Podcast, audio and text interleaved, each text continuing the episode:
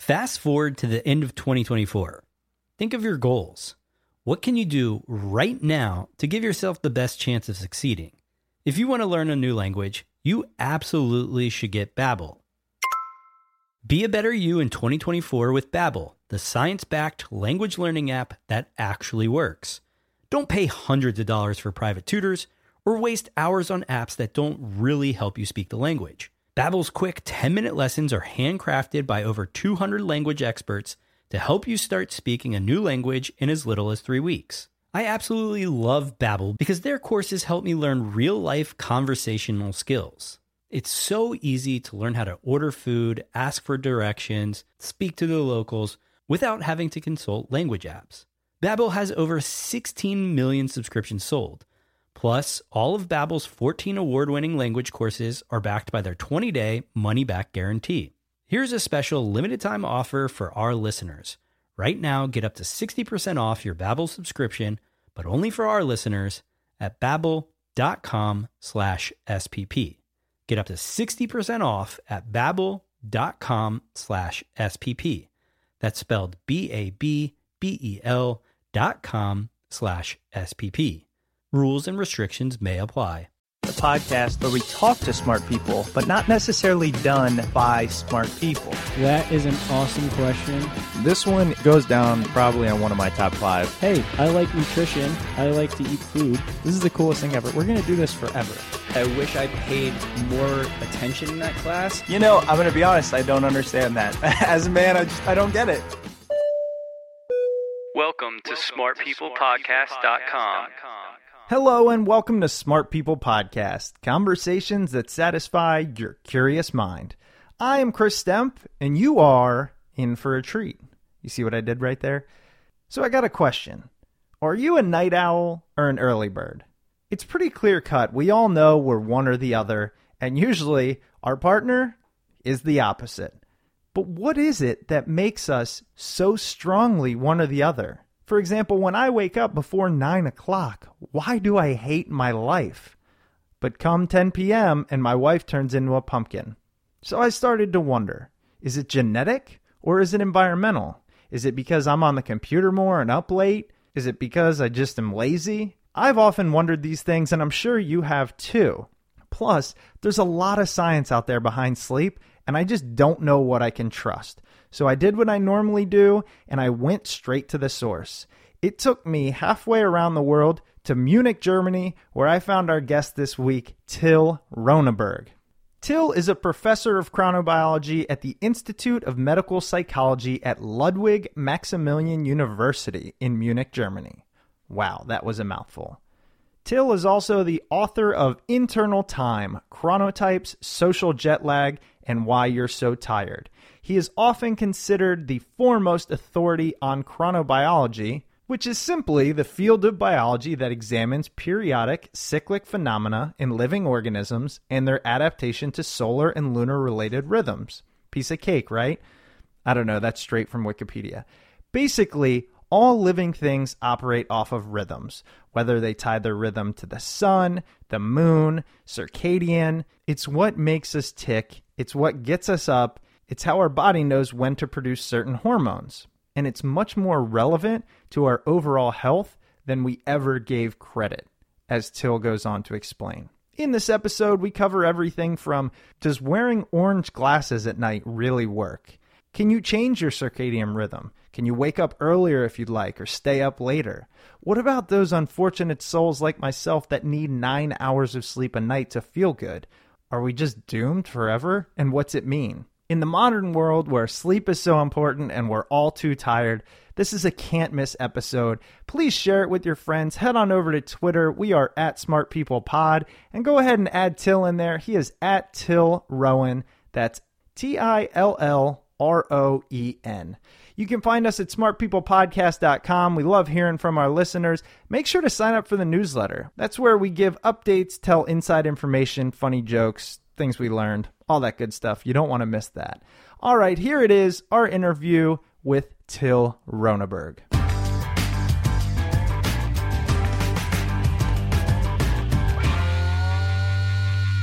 Till, thank you so much for being on the show. I really appreciate it. I know it's been a while in the making, but I've just really been looking forward to learning about sleep and why I'm always so tired. I hope you'll not only learn, but also learn some some ways of how to be less tired.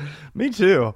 First, let's talk about chronobiology, because as I mentioned before we started talking, I'm fairly obsessed with sleep, and that was a phrase that I had never come across. I mean, I'm familiar with kind of circadian rhythm, but as a, as a science, chronobiology, I didn't know much about it. So, and that's where your expertise is, correct? That's where my expertise was for the last forty years, or okay. almost fifty now. So could you tell us about what that means for those of us that don't know? Oh, it's very simple. I mean, the word means the biology of time, but of course it's not the biology of time, um, because it is a biology of temporal spaces.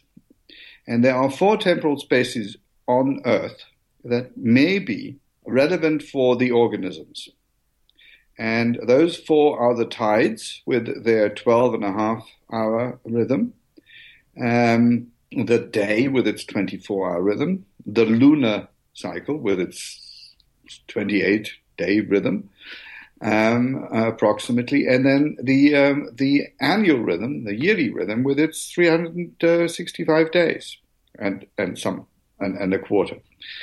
Um, these times are not really for the biological organisms, and they're not times, they're spaces, meaning that they repeat each other. And it's one of the few um, areas in biology where biology can predict. If I would bet with you the six numbers that would come out in, in, in, in the lottery, um, you, you would certainly win uh, because I have no way of predicting it. But if I would bet with you that the sun would rise tomorrow at a certain time, that the tide, that high tide would be tomorrow at a certain time, you would not even make the bet because you know that is so highly predictable that it can be predicted. And although it's in the future, it isn't really the future because it's a temporal structure that repeats itself and therefore becomes almost like the space around us, only that it's a temporal space. Hmm.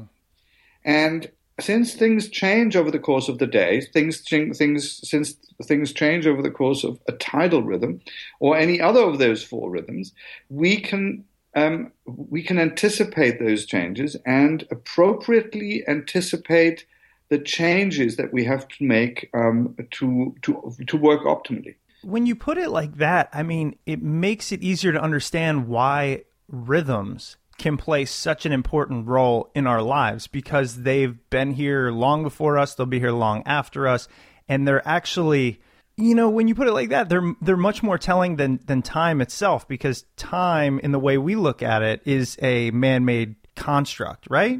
Uh, that I don't know. Um, um, the way we look at time is certainly man-made. We and the way we measure time is man-made, so the units are almost arbitrary. Although we we have our units Um, Um, adjusted to a day length, mm, so sure. that we have twenty-four hours in a day.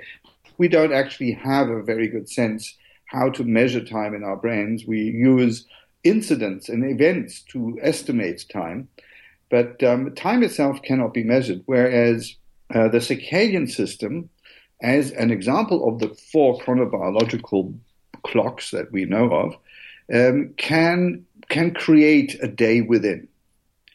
And that day within can be synchronized to the external day.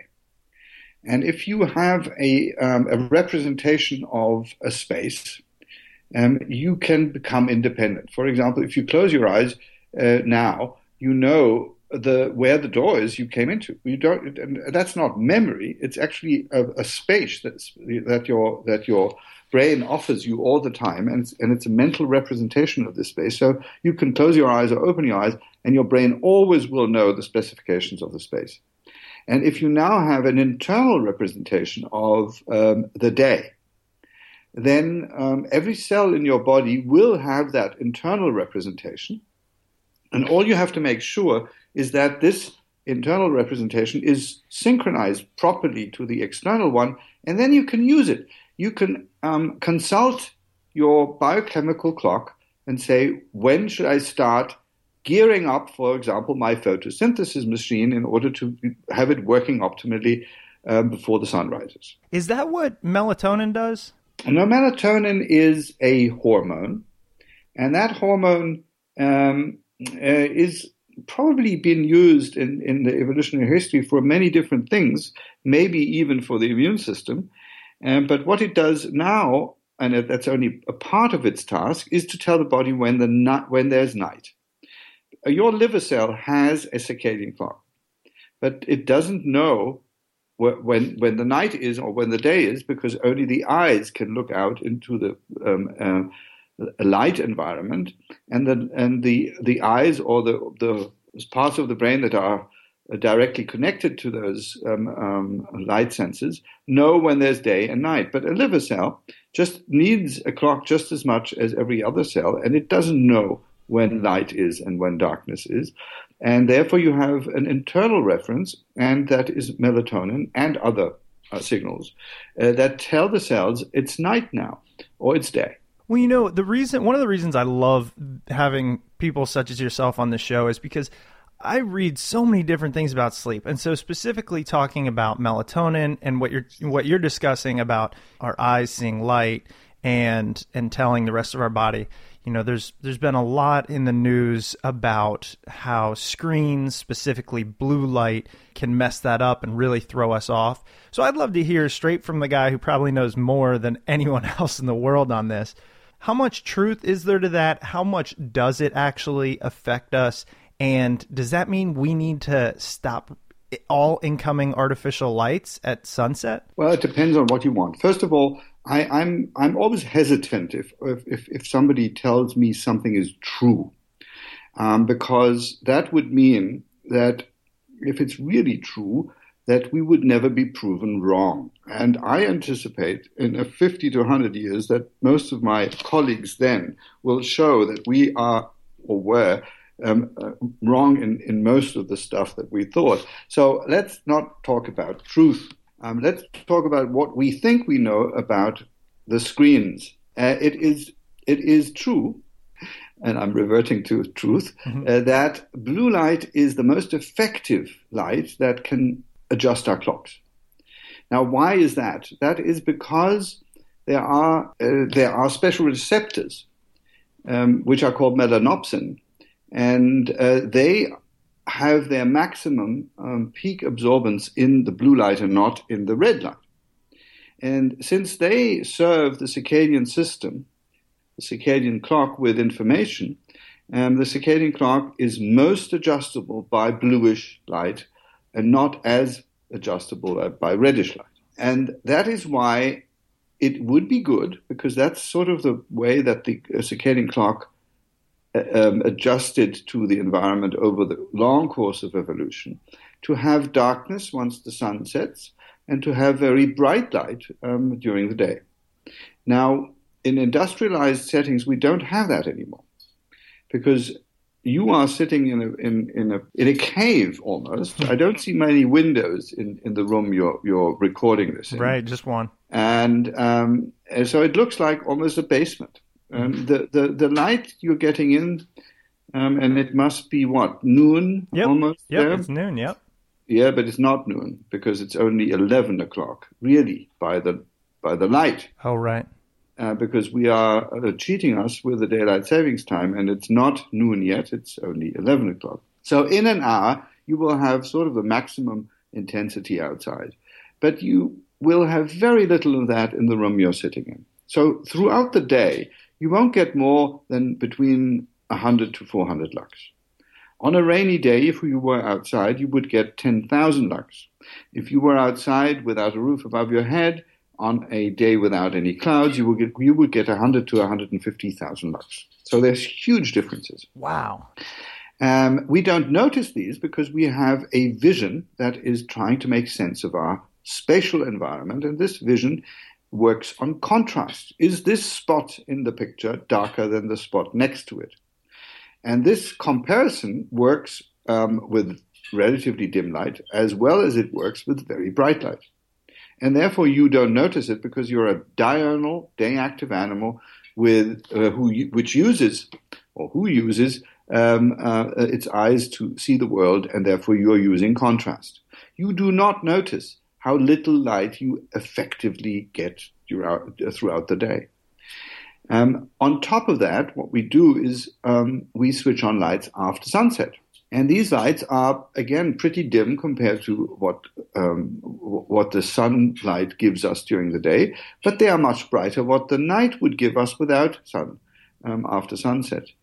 And they are not much dimmer than what we have been exposed to all day when we were in buildings. So what we are giving to our clock, which needs light and darkness to be properly adjusted to the twenty-four hour rhythm, we're giving it a very, very weak signal with almost no intensity during the day and almost similarly bright intensity during the night. And that messes up a lot of things. And if you work with an iPad or any other um, handheld, those screens will emit a lot of bluish light.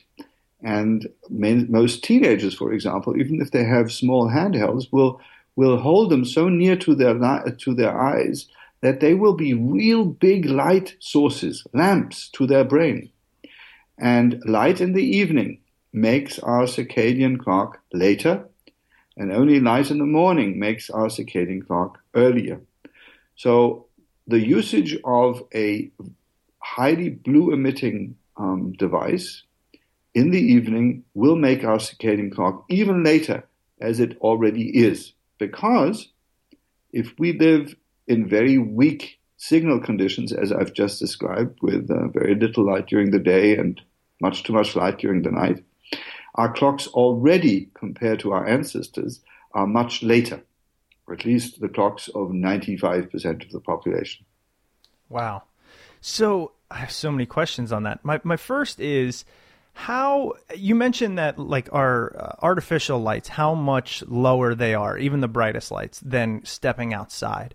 So is it then fair to say, because I've been thinking about this, oh, in my room, I want to then put a ton of bright lights to really try to control my circadian rhythm, because I tend to be a night owl, so I want to I want to change that. I want to cheat the system because I have to work indoors.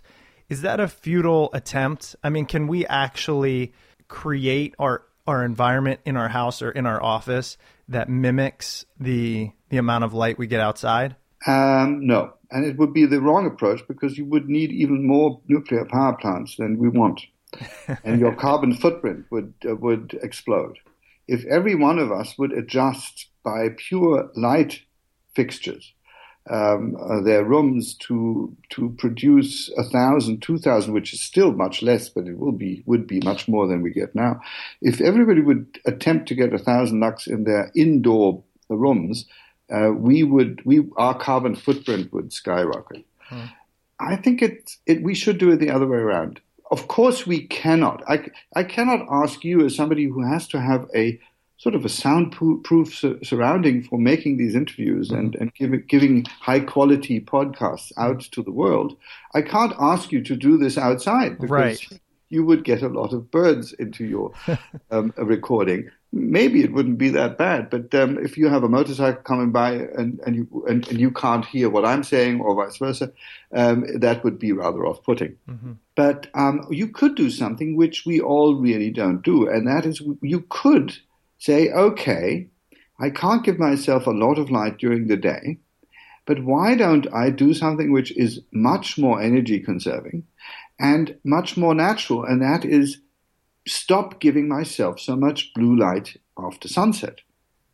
Now, one way of doing that is to have dynamic lighting. And dynamic lighting means that the lighting system knows when the sun sets, at different times of year, for example, and then it just dynamically takes all the blue parts of the spectrum out of the lighting. And then you have sort of candle-like lighting, but you still can be uh, awake and, and move around. If you have um, a, a digital monitors, you can get programs like f dot lux, which do exactly the same thing. They take um, the, the the blue portion out of the screen lighting Uh, and they know when the sun sets, because every computer knows where it is, and therefore one can predict now the sun sets at this location.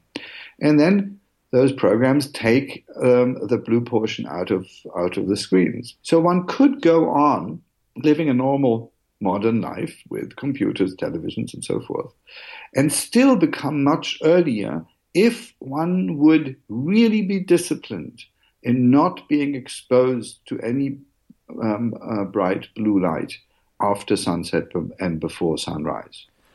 That would increase the contrast between your probably quite dim light during the day um, and the much dimmer light during the night. That contrast would be rescued. Um, going outside in between two recordings, in, in your case, would help. Um, I, you've just told me that you have a young baby. Mm-hmm. Going for a walk with that young baby um, in a pram, which makes them sleep very well, would also be very beneficial for your circadian clock. And so going outside during the day whenever you can, having meals outside whenever you can, planning your sessions whenever you can outside, in, in, in, and, and this, at the same time making your nights after sunset reddish and not bluish, would already make you much earlier. So that's really interesting, because now what you explained to me, and I know you said it earlier, but that was kind of really clear to me, is that it's not entirely that we need more sunlight. We just need a contrast that's based on the the sun, you know, I guess the light-dark rhythm. That's, yeah. that's more important than the amount of sun we actually get. Yes, okay. And of course it You know, you know that the, the the light we give ourselves after sunset is not very bright, mm-hmm. and and and if you were a farmer, the brain of that farmer or the clock of that farmer would say, "Oh, that's nothing. It's night," uh, because this farmer was exposed to ten to a hundred thousand lux throughout the, uh, throughout his or her day, um, and you are exposed to a hundred to four hundred lux um, throughout the day. So fifty lux um, of a bedside lamp would be a very poor contrast. So wow. You have to reduce that. If you can't increase the daylight contrast, you have to reduce the night contrast. Doing both, of course, gives you the gives you an even stronger signal. All right, I need to interrupt you here real quick for a break from our fantastic sponsor, Lynda dot com. Lynda dot com is the online learning platform with over three thousand on-demand video courses to help you strengthen your business, technology, and creative skills. For a free ten-day trial, that's free, visit lynda.com slash smartpeople. That's L-Y-N-D-A dot com slash smartpeople. Lynda dot com is for problem solvers, for the curious, for people who want to make things happen. Maybe you want to master Excel, learn negotiation tactics, build a website, or boost your Photoshop skills. Go to lynda.com slash smartpeople and feed that curious mind.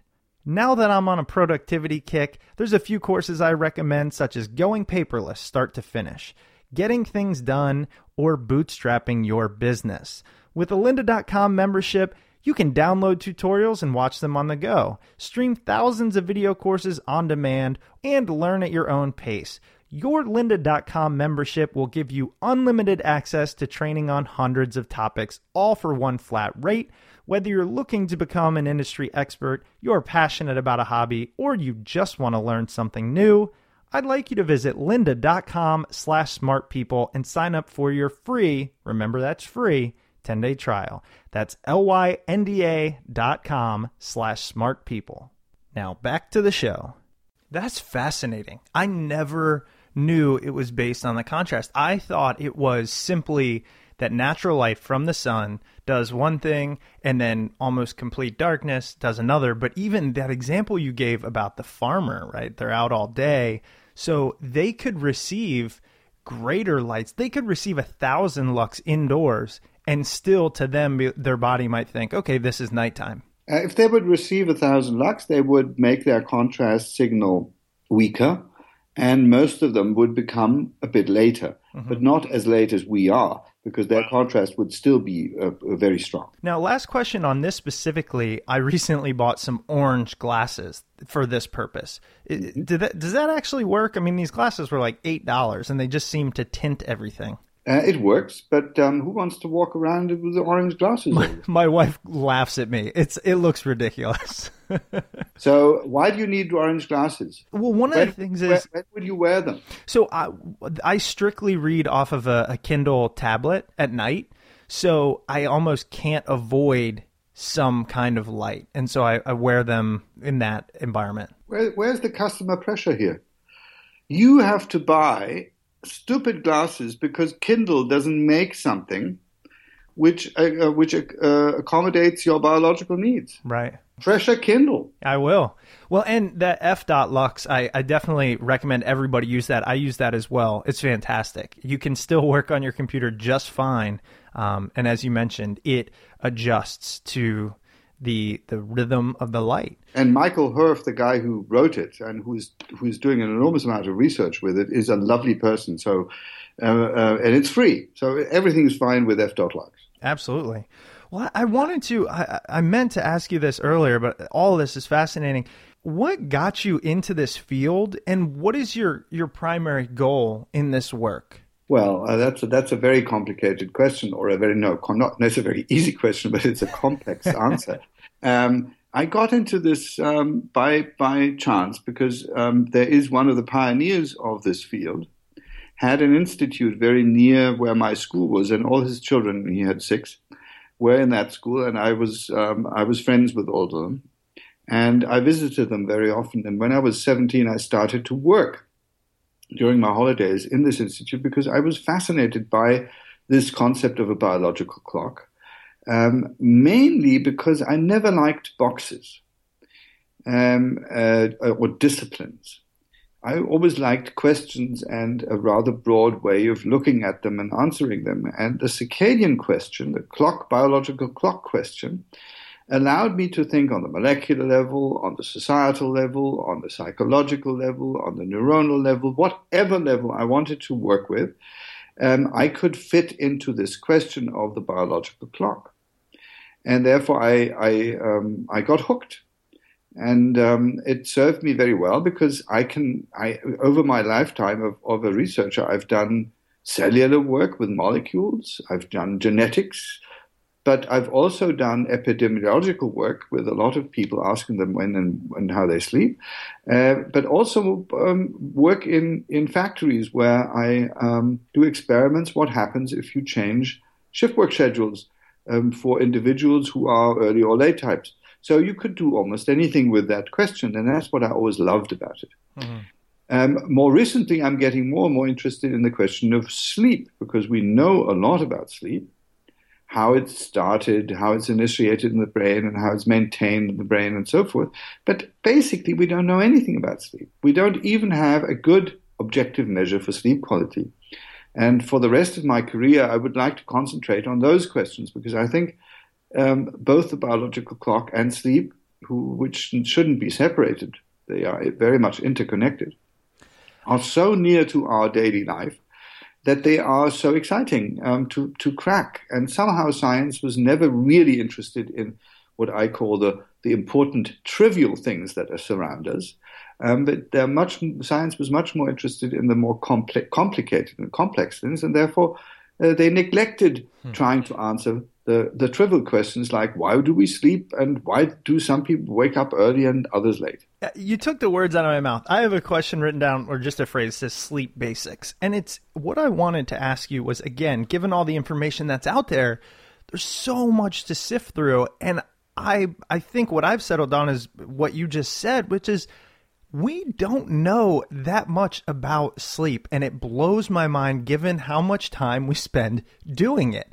So for the record, could you could you tell us, what do we know, and what is all just a guess? And I, I ask that in, in this in this vein. When we're reading things online, we don't know what to trust.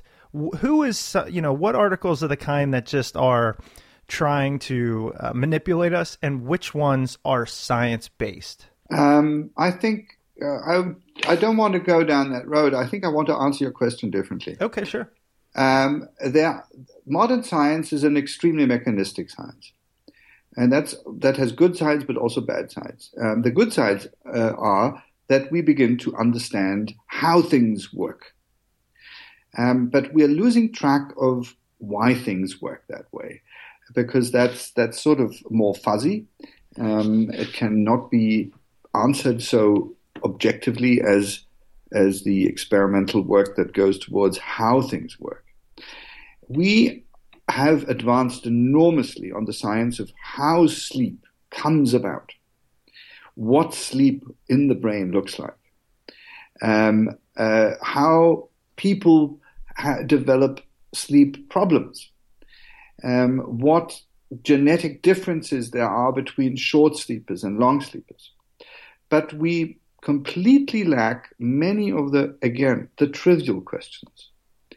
One of the most trivial questions is, what is the function of sleep?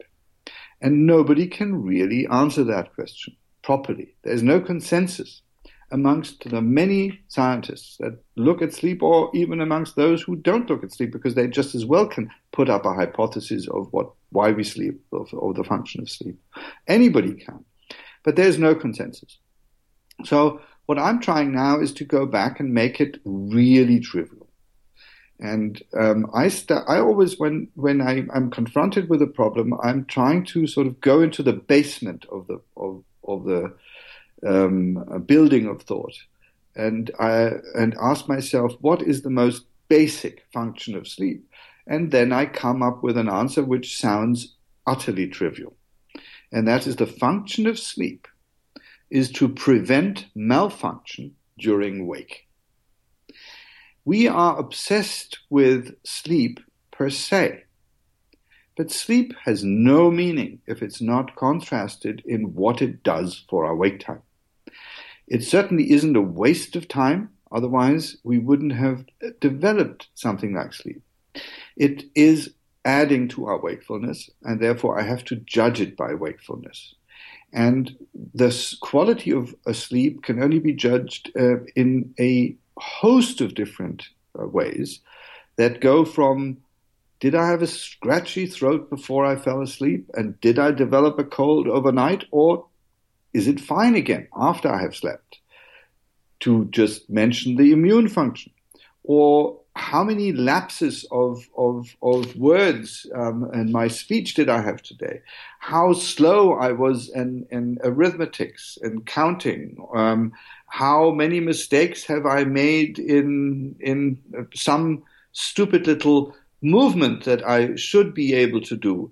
Um, how absent-minded was I? How good was my recollection of things I saw? And, and, and, and. All these things have to be taken in, into account before I can even judge whether a sleep was good or not. And after that, once I've discovered it, then I have to look at features of sleep and say, what features of, of this sleep, of this night, um, uh, would be, would predict that the wakefulness was optimal. And we haven't done any of these things, and I'm now trying to plan or not trying to plan, I'm trying to get money to to uh, implement a plan, and that is um, uh, to do something which we've done with questionnaires, and that is asking the world to give us data and investigate sleep uh, o- across the globe from uh, thousands of people who record their activity, because what we've done is we've developed a system where that can pull sleep structure out of a normal activity recording. And now I'm hoping to get money to, to build a platform where people can upload their activity recordings, and many people record their activity already. And then if they do so, they give us something, namely their activity recordings, which we will use for their science, but we will give a lot of things back to them, like the most up-to-date, validated scientific analysis of their behavior, sleep and wake behavior, so that they can see how well they are equipped to having a, a good life with their activity and their and their sleep. How do they compare to other people and so forth? So um, we're trying to trade data across the world against giving back analyses. Wait, Kickstarter. You got to do a Kickstarter campaign. Yes, well, we will. But we have to build the platform first, and that platform uh, doesn't build itself with no money. True. Because so when you're, this is, amazing. And and because here's why, a couple things. So I have what's called a Zeo. Have you ever heard of that? Yeah, of course. I know the Zeo. They've just gone broke. Okay. So first thing I want to ask, how um, true, I guess, do you think that data is? How much can I trust it? Well, Zeo had been not quite good in judging uh, judging um, whether you felt fallen into a REM sleep or whether you were still awake, as I remember. Okay. But otherwise, um, they were quite good. But I think um, that we can get almost as much information from just pure wrist actimetry.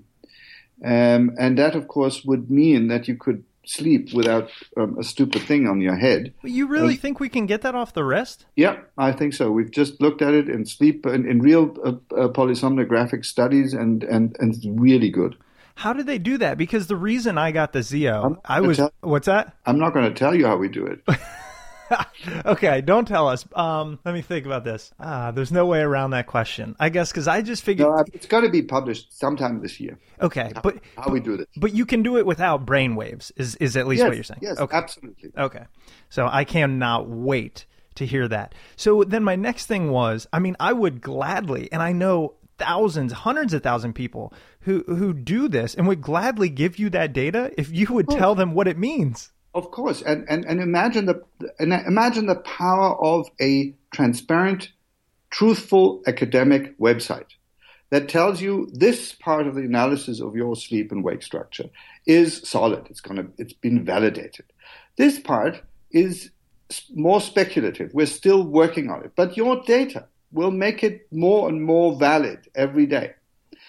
Um, uh, uh, it's completely transparent. The methods we're going to use are going to be, if they're not published, they're going to be polished and then published. And once they're published, you, as a user of that platform, will have access to the validated um, and published methods that we use. So it's completely transparent.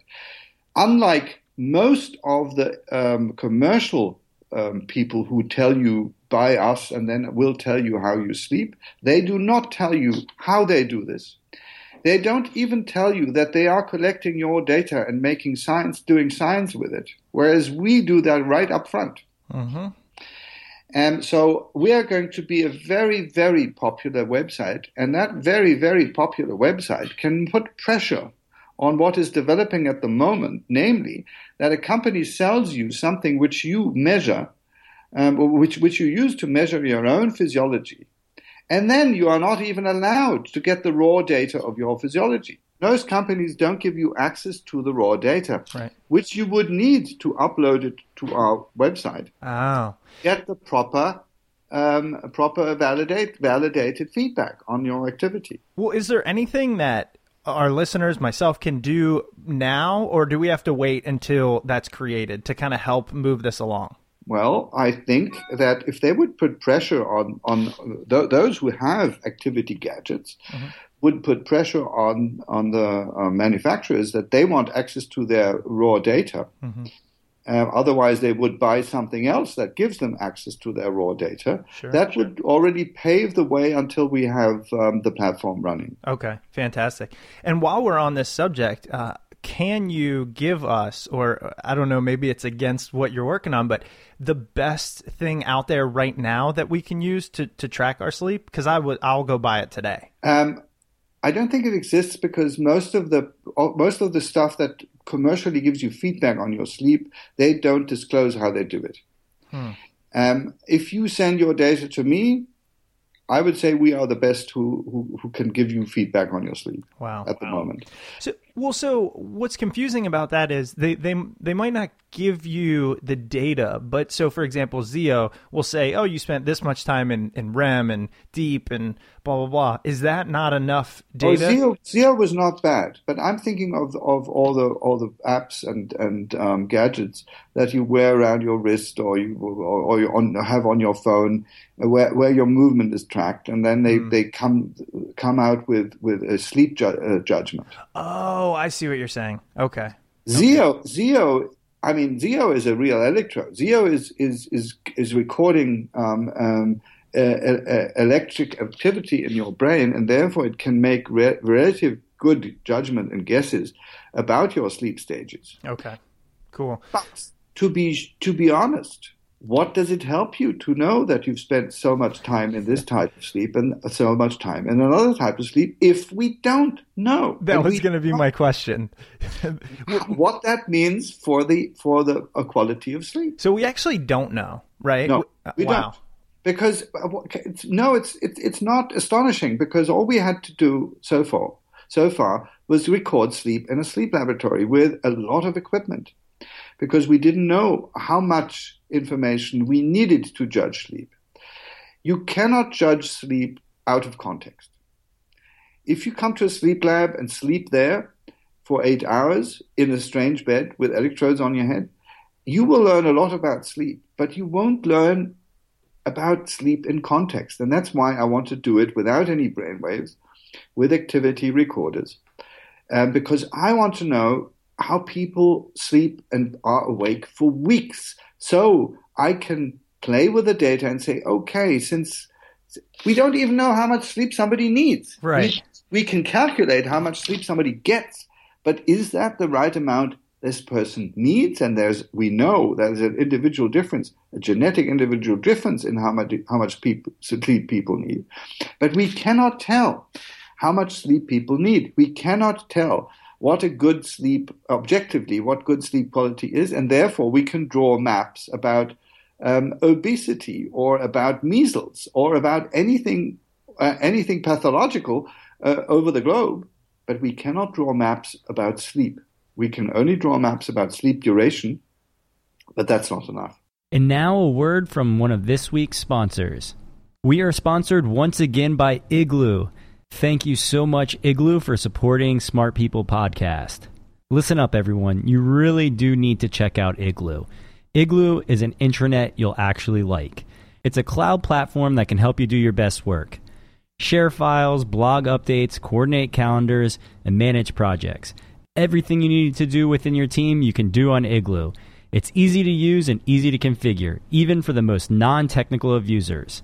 And it's built using responsive design, which means that everything you can do at your desk, you can now do on the go on your phone or tablet. The responsive design is meant to look great on all your devices. Whether you're a large enterprise stuck using SharePoint or a fast-growing business overwhelmed by apps, create an intranet that matches your brand's look and feel, simplifies how you work, and is accessible on your phone. Check it out today. Chris and I use it for Smart People Podcast, and it's absolutely fantastic to have all our files in one place, all the information that we need. It sits within our own personal intranet. It's amazing not having to rifle through emails or f- files and folders cluttered on different computers. Give Igloo a shot and see what it can do for you. Sign up now and try it out for free at igloo software dot com slash smartpeople. That's igloo software dot com slash smartpeople. Sign up today and invite up to ten of your favorite coworkers to try it with you. And now back to the show. It's really good to know, and actually it's a good lead-in to perhaps one of the things you're best known for, which is the, you might even coin the phrase, social jet lag. And yes, I have. It was one of the ways that I found you, because as I mentioned earlier, and I, I don't want to make this personal, I just know that a lot of people either feel very strongly this way or very strongly the opposite way, is uh, two things. One is I'm a night owl uh, and my wife is very much a morning person. And so I, my whole life have been, people have joked me, right? Oh, you're you're lazy, you sleep too much, all these things. Because I'll wake up at ten, or in, in uh, you know, high school, I was exhausted until third period. And after reading your book and learning about what you do, it gave me a sense of that's just kind of who I am. So I want to give you this opportunity to share with so many confused, conflicted people, not only what social jet lag is, but what it is to be an individual and have a, a different sleep cycle than others. It's very simple. Again, since we have a biological clock um, that controls practically everything in our physiology, it also controls when we sleep um, optimally. We can also sleep quite well if we are exhausted, and that's those are the two things that actually control our sleep. It's the time we were, the, the duration we were awake, uh, which makes us more and more exhausted, and a circadian biological clock-controlled temporal window, Um, and that window is different in every person because it, every person has a different chronotype. Every person is adjusted to the day-night cycle differently, earlier or later. And it's not just two categories. It's like it's like body height. There are extreme early types, and they're very rare. Like like very short people are very rare. And then there are um, uh, extreme uh, tall people, giants. They're very rare, and they're extreme late types that are also rare. And both in body height and in chronotype, we have the majority somewhere in between. But there is a, a very strong individual um, component in when our clocks adjust to the light-dark cycle. And therefore, the optimal window when to sleep are different in every person.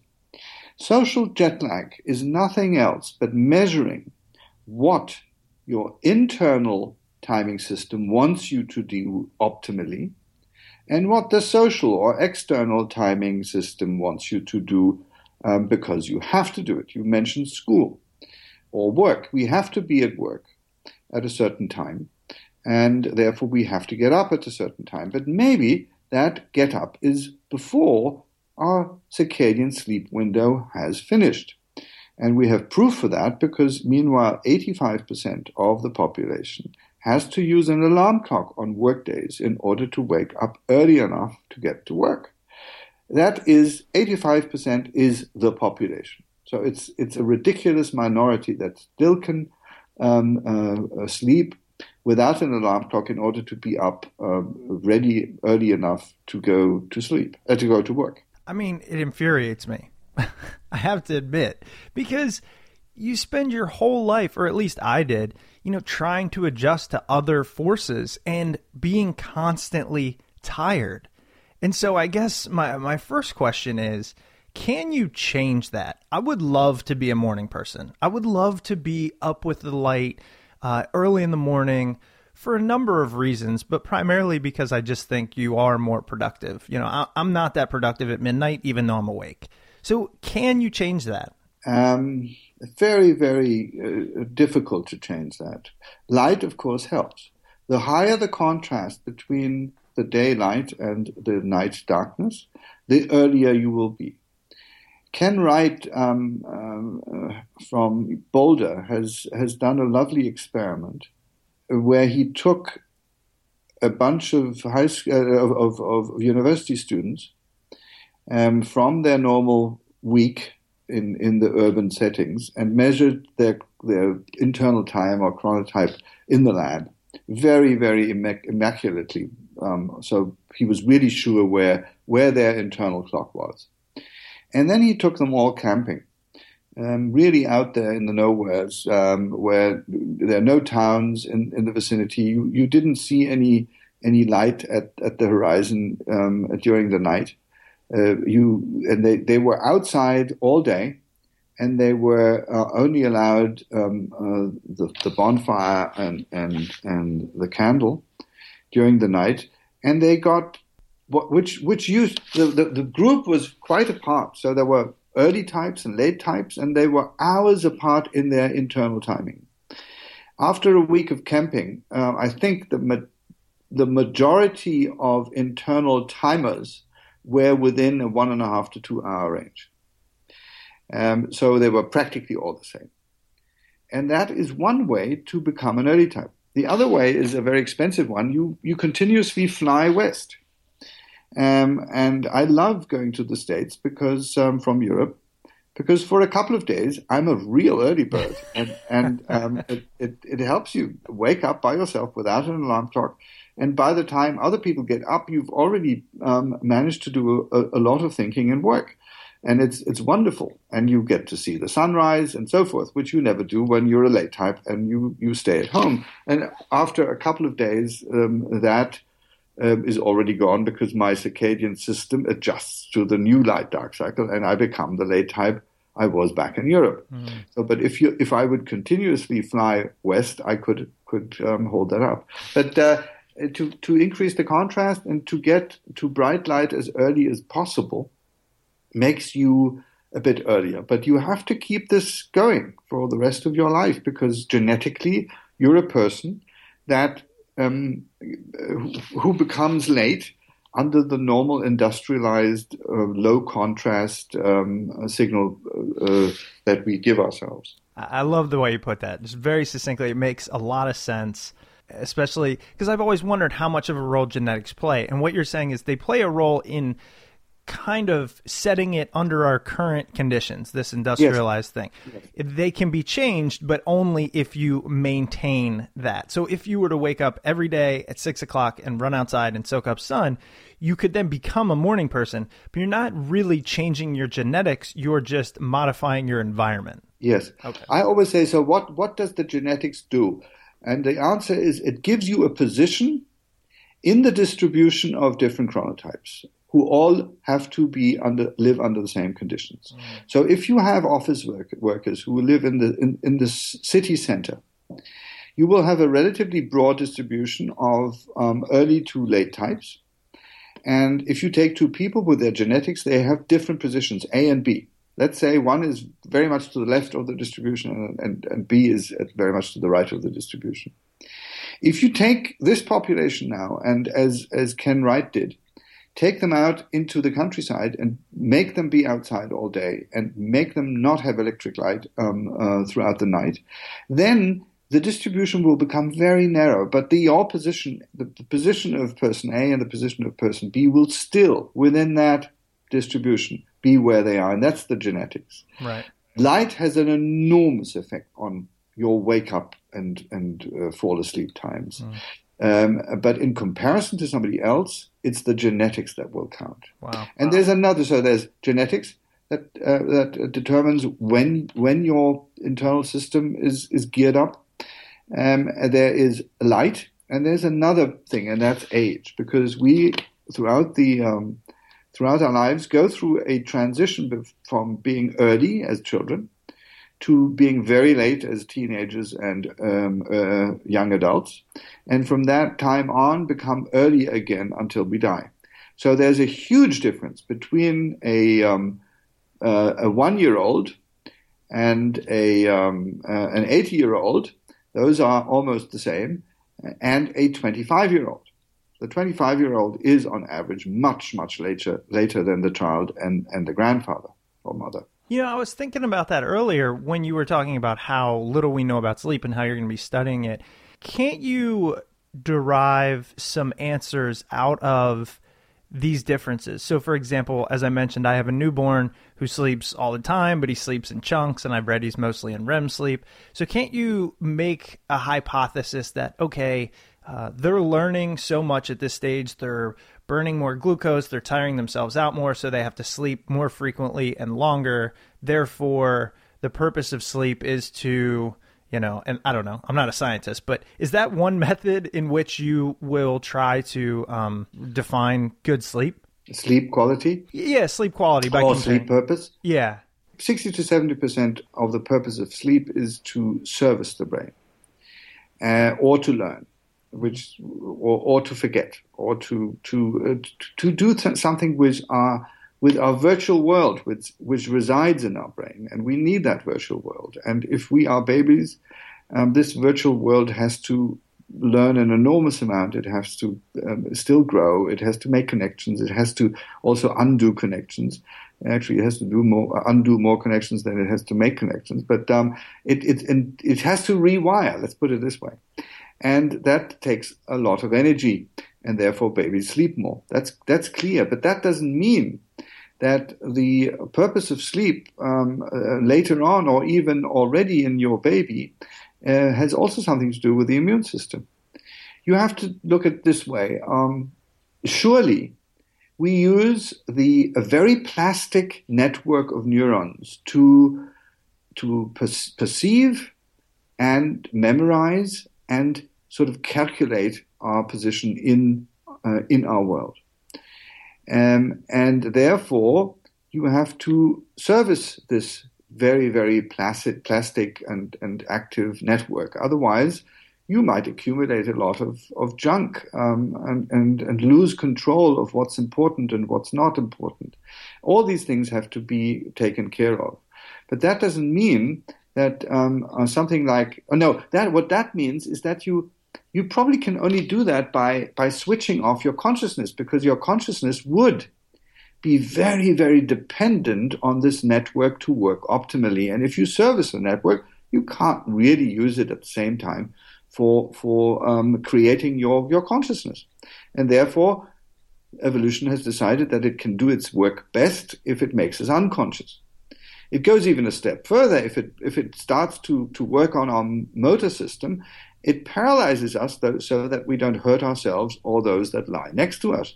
Because if we're trying out a new motor program and we and the motor program is connected to all the muscles, it cannot just try out the program without you running or, or hitting somebody.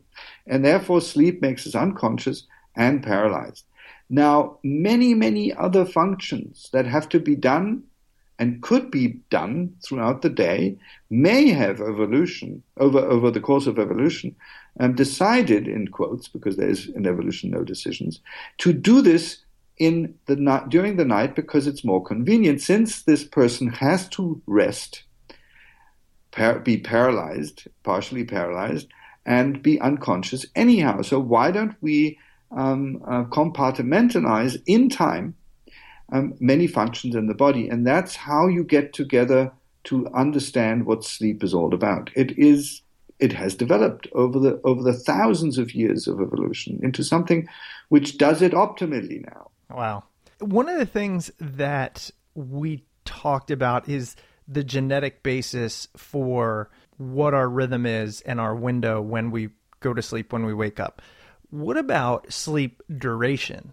So that's another thing that carries a lot of stigma in today's society. If you can get by on four or five hours of sleep, you are genetically superior to those unlucky souls, again, such as myself, who feel best at nine and ten hours of sleep. First question is, is that something that, again, is genetically passed down? And then yes. Second question, can I change that? Because I would really love just one or two extra hours in the day. Well, I think I think that you're having a completely wrong approach here, um, um, because if you have a genetic disposition to a nine-hour sleep and compare that with somebody else who has a disposition of a four-hour sleep, uh, why why think that one is better than the other? Um, you you just take the surface um, calculation. Uh, one has twenty hours of activity and I only have whatever. Sure. seventeen to eighteen hours or no, fifteen to sixteen hours of activity. And now put it this way. If you would try to sleep less, how less efficient would you be during the wakefulness you are? Oh, I'd be yeah. awful. I mean, it's like I am right now with, with my newborn. Yeah, you wouldn't be as good. How many of the good ideas you had, and you had them as an individual, um, are due to the fact that you actually spent a lot of time asleep? Mm. And we should stop thinking so flatly that being active is the only thing that matters. Um, there is a lot of um, accumulating evidence that people who sleep more have a different brain and are just different to people who sleep less. Um, it's there are very strong people out there and not so strong people out there. And would we say, I want to be as strong as as, as all the weightlifters are? Um, I wouldn't I wouldn't dream of wanting to be as strong as all the late weightlifters are, because I'm not a weightlifter. I can do things with my head or with my hands or whatnot. So that we must acknowledge the differences in characters, in physiological characters, and live with them and do make the best out of them. And then we will be equally good as somebody who only sleeps four hours. You know, your answer made me just think perhaps I'm superior to them because I just need to do more thinking. Could very well be. I but mean, that, look, it might not be true, but it makes me feel better. yeah, no, but there's that we should stop comparing them. And I always say that in the old days, we had this comparison of the male comparison. Mine is longer than yours. And nowadays we have the, the, the other, the other, the flip coin of this comparison. That is, mine is shorter than yours. And it's just as stupid. um, and it and, and it's it, it's it refers to the sleep duration. My sleep my sleep is, is shorter than yours. I love it. It's, It's it's as stupid as the other one. Oh, man, that makes me feel so much better. Well, Till, honestly, this has been one of my favorite conversations. I really appreciate it. Thank you for taking the time. Um, before we go, first of all, the book is Internal Time, Chronotypes, Social Jet Lag, and Why You're So Tired, that I'm going to recommend to everybody. Is there anywhere else that people can follow you, find you, read about you, see what you're doing, support you, any of that? Well, I've just um, I've just uh, opened a Twitter account. Awesome. What what's because, the handle? Because I I wanted to reach out to the world and let them, for example, know when the platform is. We will a- probably be able to implement this um, in the next couple of months, and then I need a network so that I can I can tell people this is available now. Absolutely. Well, I and- will gladly be part of that network. So um, please, I mean, I'll, I'll we'll follow you on Twitter. But when it comes out or anytime you have some some news to get out, send it my way, and I'll not only put it on the podcast, which goes out to, you know, fifteen thousand, twenty thousand people, but um, also through our newsletter. I mean, happy to do that. Absolutely. I will use you. Please do, honestly. Well, Till, again, anything you need, let me know. I really appreciate it, and hopefully we will uh, talk again in the in the future. I, I, I, had a, I, I hadn't noticed that an hour had passed. Oh, that's my that's it the best compliment. Thank you so much. Have a great evening, I believe. I, be- I, I believe so. It depends on your chronotype. All right. Have a good one, Till. Okay. Thank bye. You. Bye-bye. Welcome back. I hope you guys enjoyed that episode with Till Roenneberg. Such a fascinating discussion on sleep, what it is, what it means to us, how much we actually need. I know that Chris was super into this because, like he mentioned, he sleeps a lot, or he likes to sleep a lot. And now I'm sure I'm going to have to listen to, oh, see, I told you, now there's science to back it up. But anyways, remember, you can find Till's book, Internal Time, Chronotypes, Social Jet Lag, and Why You're So Tired, on Amazon and at your local bookstore. And when you purchase it through Amazon, please make sure to use our Amazon link, smartpeoplepodcast.com slash Amazon. That gives us a nice little kickback when you make a purchase through that link at no extra cost to you. It truly is the easiest way to support the show. If you're looking for other easy ways to support the show, please head over to iTunes or Stitcher and leave a rating and review over there. That helps out the show a lot, gets us new guests and all that great stuff, gets us featured on iTunes, and that's always good for the show. If you didn't catch Till's Twitter handle during the show, it is at Till Roen, at T I L L R O E N. Shoot Till a message on Twitter and let him know what you think of the conversation, or you can shoot a message to Chris and I at SmartPeoplePod. And as always, if you want to reach out on email, it's smartpeoplepodcast at gmail dot com. Thank you so much for taking the time out of your day to listen to the show. I always am curious what people are doing while they're listening to the show. So if you could shoot us an email or message on Twitter, that would be awesome. Just let us know. Were you walking the dog, sitting at home, making dinner? It doesn't really matter. Just let us know.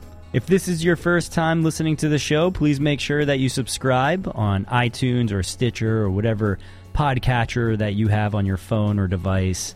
We've got a lot of great episodes coming up, and we will see you guys next week. Thanks to Igloo for sponsoring this week's episode of Smart People Podcast. Igloo is an intranet you'll actually like. It gives you the flexibility to get your work done how you want, where you want, and on whatever device you want. It's built with easy-to-use apps like file sharing, calendars, social news feeds, and task management. Igloo is the cloud platform that can help you do your best work. Get your free trial today at igloo software dot com slash smart people and invite up to ten of your favorite coworkers.